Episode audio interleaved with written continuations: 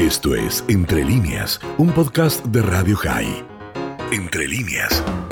Y vamos a la columna del profesor Yehuda Krell, al Jeche Hatati Lefaneja. Yo pido las disculpas porque la verdad en el fragor del informativo se nos pasó, pero claro, lo importante tiene que estar siempre antes que lo urgente y lo importante es aprovechar el conocimiento enorme de nuestro querido profesor Yehuda ¿cómo estás? Buen día y perdón por este retraso. Pasan las mejores familias, Miki. ¿Cómo estás vos? Sobre todo a una edad determinada, Yehuda.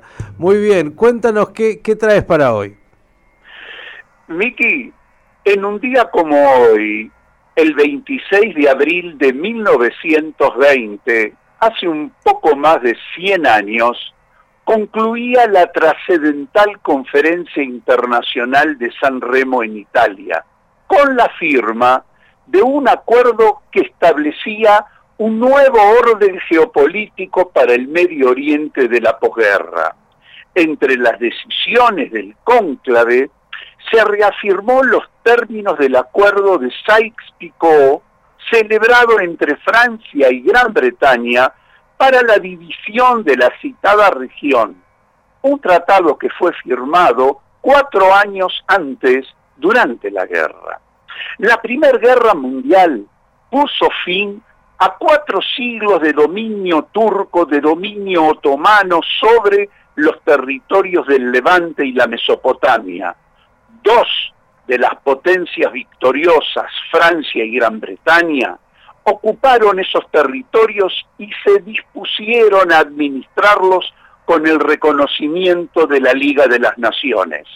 A la conferencia asistieron los primeros ministros de Gran Bretaña, Francia, Italia y Grecia y representantes de Japón y Bélgica.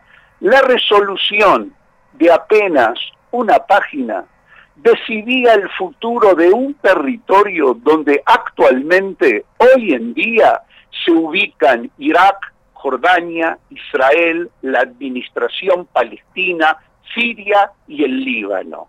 En San Remo se le reconoció a Gran Bretaña el mandato sobre la tierra de Israel, al decidir incluir en ese acuerdo la declaración Balfour la entrega del mandato a los británicos se hacía en los siguientes términos.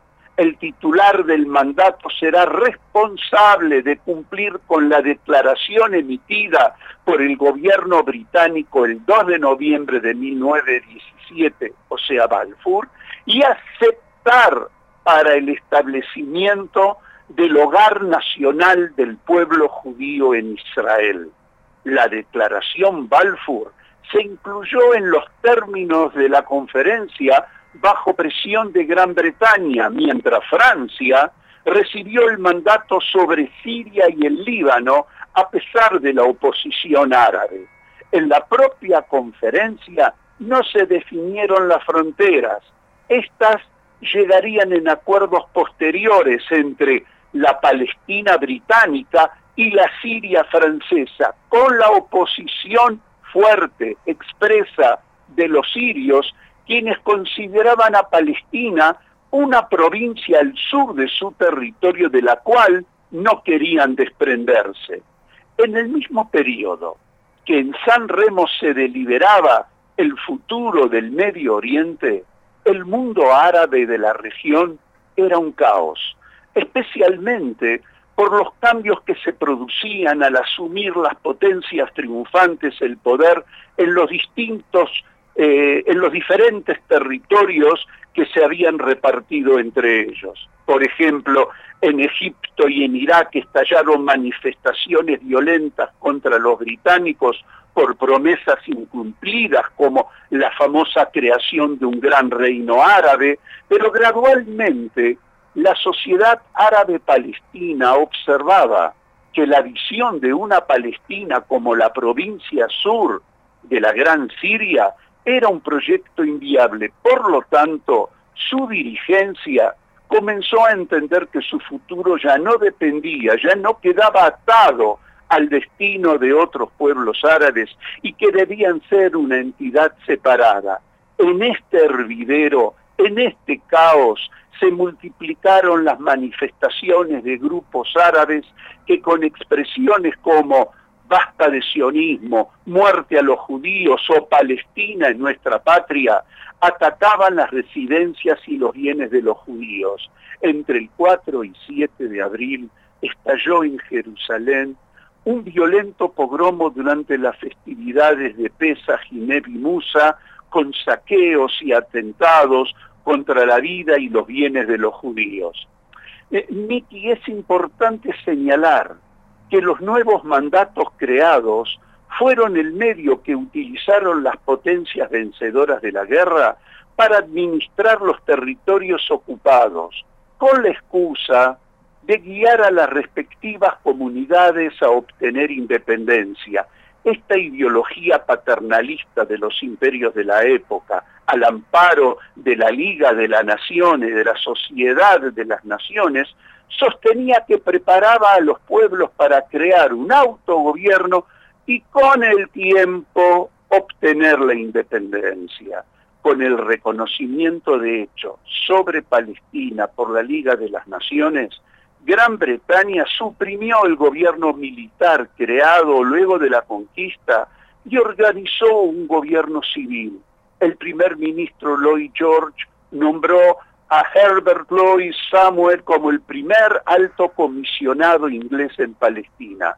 Los primeros años del gobierno de Samuel, los primeros años después de la firma de San Remo, fueron altamente positivos para las aspiraciones y los planes sionistas. En esos años se desarrolló la tercera lía, una ola de inmigración masiva de judíos llegó al país y se ordenó la política de la compra de tierras. El Ishuf comenzó a organizarse, tanto en el plano económico, en defensa, como político social.